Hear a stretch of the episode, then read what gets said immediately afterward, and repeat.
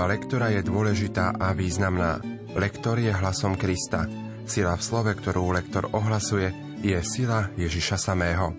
Projekt Chodte a hlásajte je pripravovaný v spolupráci s docentkou Evou Žilinekovou a profesorom Antonom Tyrolom. Príjemné počúvanie vám zo štúdia praje Pavol Jurčaga. Dnes si spoločne predstavíme liturgické čítania 17. nedele v období cez rok. Liturgické čítania prednáša študentka Teologickej fakulty Trnavskej univerzity v Bratislave Monika Hricáková. Nech sa vám príjemne počúva.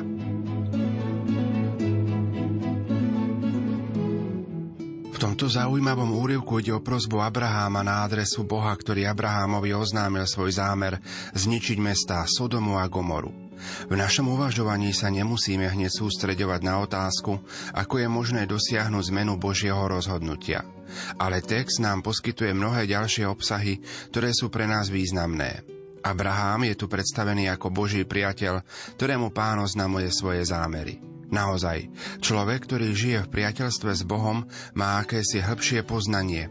Ostatným sa to môže javiť ako intuícia, predovšetkým vo veci poznania Božej vôle a poznania dobrá zla.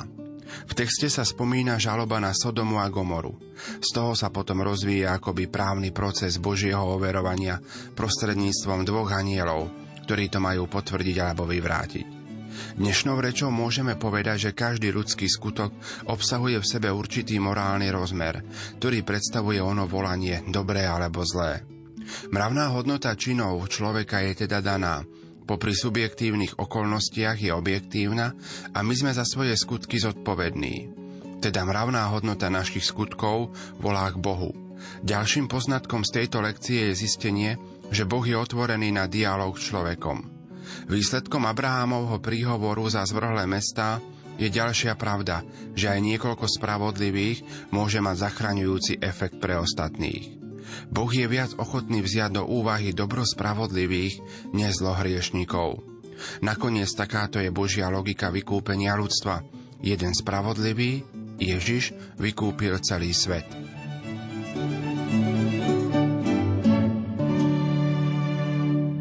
Čítanie z knihy Genesis Pán povedal, žaloba na Sodomu a Gomoru je veľká a ich hriech je veľmi ťažký.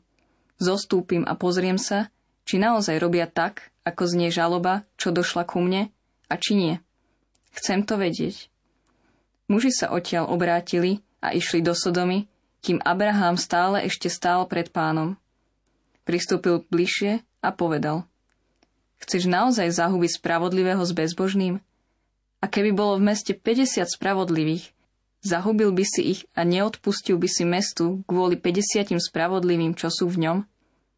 Nech je ďaleko od teba urobiť niečo také, spravodlivého usmrtiť s bezbožným. Spravodlivý by bol na tom rovnako ako bezbožný. To nech je ďaleko od teba. Vari ten, čo súdi celú zem, nebude konať spravodlivo? Pán mu povedal – ak v meste Sodome nájdem 50 spravodlivých, odpustím kvôli ním celému mestu. Abraham povedal, opovážil som sa rozprávať so svojím pánom, hoci som len prach a popol. Čo ak bude spravodlivých opäť menej ako 50? Zničíš kvôli piatim celé mesto? Nezničím, odpovedal, ak ich tam nájdem 45. Abraham mu znova povedal, a čo ak sa ich tam nájde len 40? Odpovedal, Kvôli 40 ich nezničím. Nehnevaj sa, prosím, pán môj, pokračoval ďalej, že ešte hovorím. A ak sa ich tam nájde len 30? Odpovedal. Neurobím to, ak ich tam nájdem 30. Abraham povedal. Opovážil som sa rozprávať so svojím pánom. Čo ak sa ich tam nájde 20? Pán odpovedal. Nezahubím ich kvôli 20. Prosím, nech sa nehnevá môj pán, Pokračoval, že ešte raz prehovorím. A čo, ak sa ich tam nájde len 10? Odpovedal, kvôli desiatim ich nezahubím. Počuli sme Božie slovo. Slovo má docentka Eva Žilineková. Na začiatku tohto čítania máme napísané tým šikmým písmom v lekcionári Nehnevaj sa, pán môj, že ešte hovorím. Celé toto čítanie je poznačené obdivuhodnou pokorou Abraháma, ale ešte výraznejšie láskavou dobrotou Boha. Poznáme mestá Sodomu a Gomoru. Sodoma bola považovaná za najhriešnejšie mesto Pentapolisu. V ňom býval Lot, Abrahámov synovec. A pokiaľ ide o tie ústavičné otázky Abrahámové, o to orodovanie, mohli by sme konštatovať, že toto je príklad účinnosti orodovania svetých ľudí. Máme tu veľmi veľa otázok.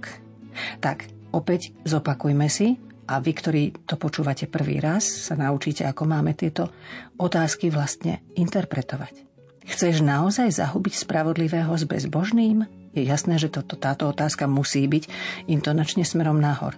Ale pokiaľ máme to opytovacie zámeno, tak napríklad, čo ak bude spravodlivých o 5 menej ako 50? Tam už ideme intonačne dolu. A potom ich tam máme často toto čo. A čo ak sa ich tam nájde len 40? A ak sa ich tam nájde len 30, idem intonačne zás hore, pretože tamto opytovacie zámeno nemám. Čo ak sa ich tam nájde 20? A čo ak sa ich tam nájde len 10? Na toto veľký pozor.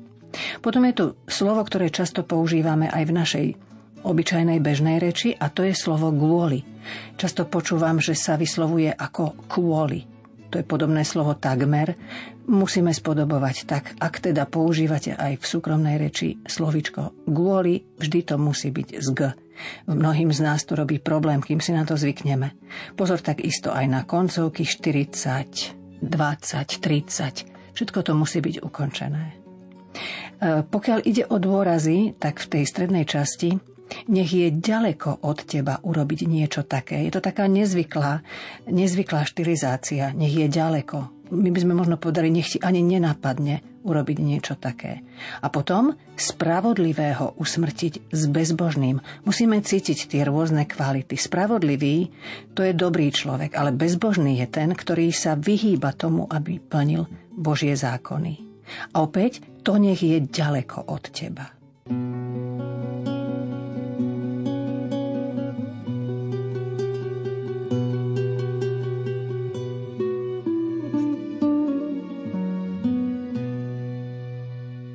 Žalm 138 v rámci liturgie dnešnej nedele slúži ako potvrdenie posolstva prvého čítania a ako súhlasný spev ďaky Bohu za jeho spôsob riadenia osudov ľudstva. Je naozaj skvelé, že človek môže konštatovať na adresu Boha. Vždy si ma vyslyšal, keď som ťa vzýval. Roznožil si vo mne odvahu.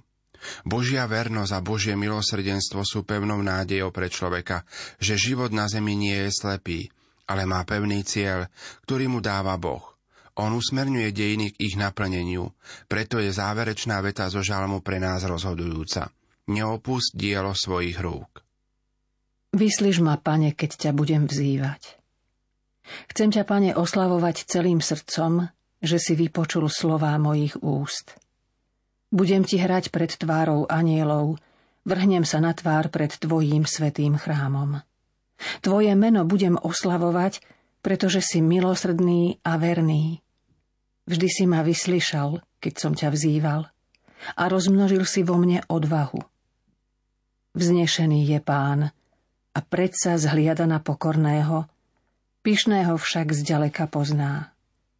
Aj keby som mal prejsť súžením, ty ma pri živote zachováš a svoju ruku vystrieš proti hnevu mojich nepriateľov. Zachráni ma tvoja pravica – Pán za mňa dielo dokončí. Pane, Tvoje milosrdenstvo je večné. Neopusť dielo svojich rúk. Prvej vete dnešnej aj druhej lekcie vyslovil autor listu Kolosanom veľkú vieroučnú pravdu, podľa ktorej viera v Ježiša Krista a krst znamená pre človeka jeho pochovanie a vzkriesenie. Naozaj, Prijatím viery v Krista človek nepríjma len vonkajšiu informáciu, ale sa vnútorne preporodzuje, stáva sa iným.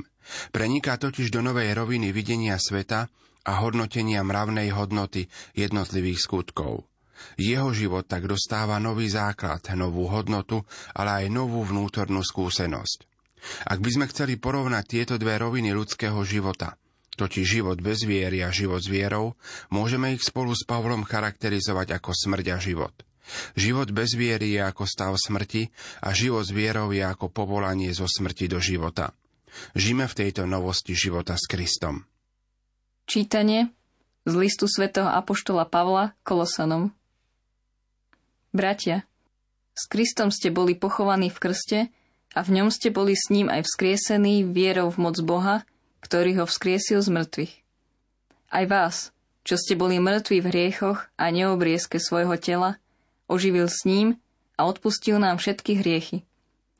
Zotrel dlžobný úpis, ktorý bol svojimi nariadeniami proti nám a prekážal nám a odstránil ho tým, že ho pribil na kríž. Počuli sme Božie slovo. Slovo má docentka Eva Žilineková. V druhom odseku tohto úrivku máme spomenutý dlžobný úpis. Zrejme ide o všeobecný mravný dlh celého ľudstva.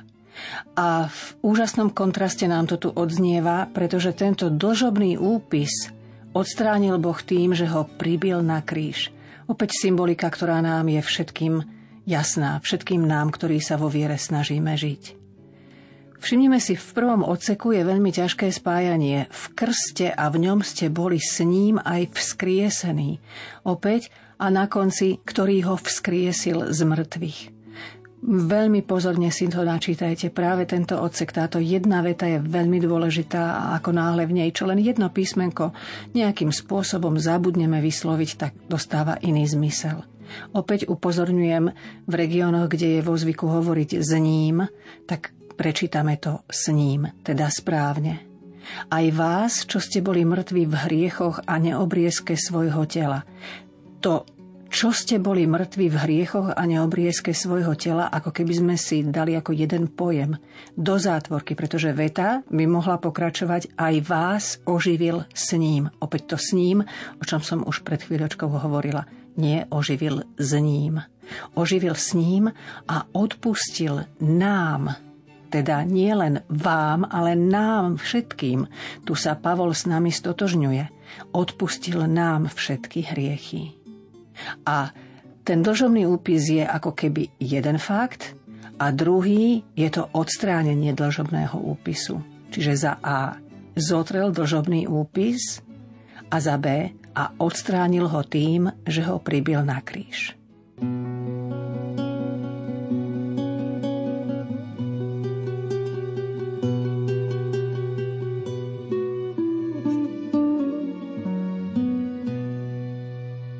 Evangelium tejto nedele poskytuje zaujímavú a príťažlivú tému pre každého kresťana, totiž modlitbový život pána Ježiša.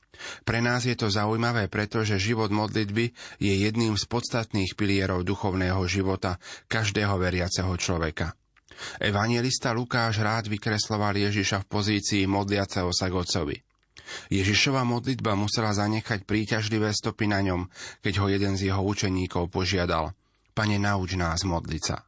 V tomto prípade treba vychádzať z toho, že Ježiš sa tu modlil k Otcovi, aj ako človek, teda jeho postoj, ako aj obsah modlitby, môžeme spokojne prijať za svoj. Nakoniec on to aj odporúča. Keď sa modlíte, hovorte. Keď odozdal konkrétny návod na modlitbu, pridal ešte dve poznámky o vytrvalosti a dôvere, s ktorými treba pristupovať v modlitbe k Otcovi. Pozoruhodná je ešte aj zmienka o Duchu Svetom, ktorého Otec dá tým, čo ho takto prosia, vytrvalo a s dôverou.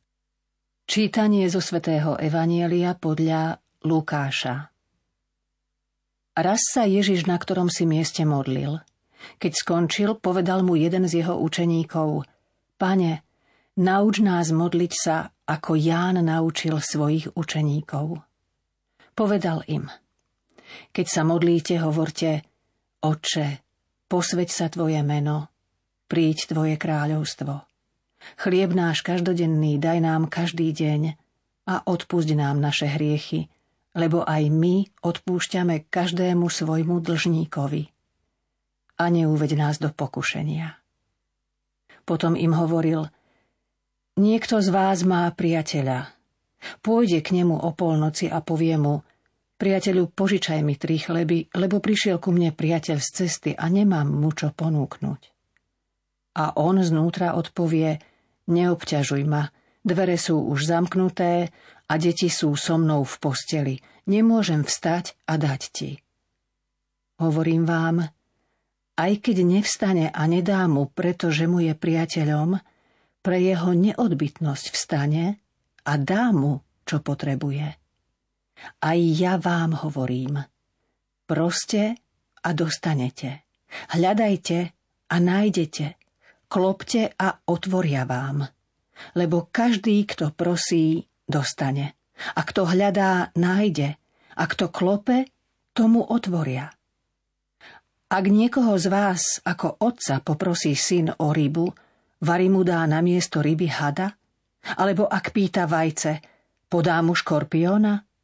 Keď teda vy, hoci ste zlí, viete dávať dobré dary svojim deťom, o čo skôr dá nebeský Otec Ducha Svetého tým, čo ho prosia.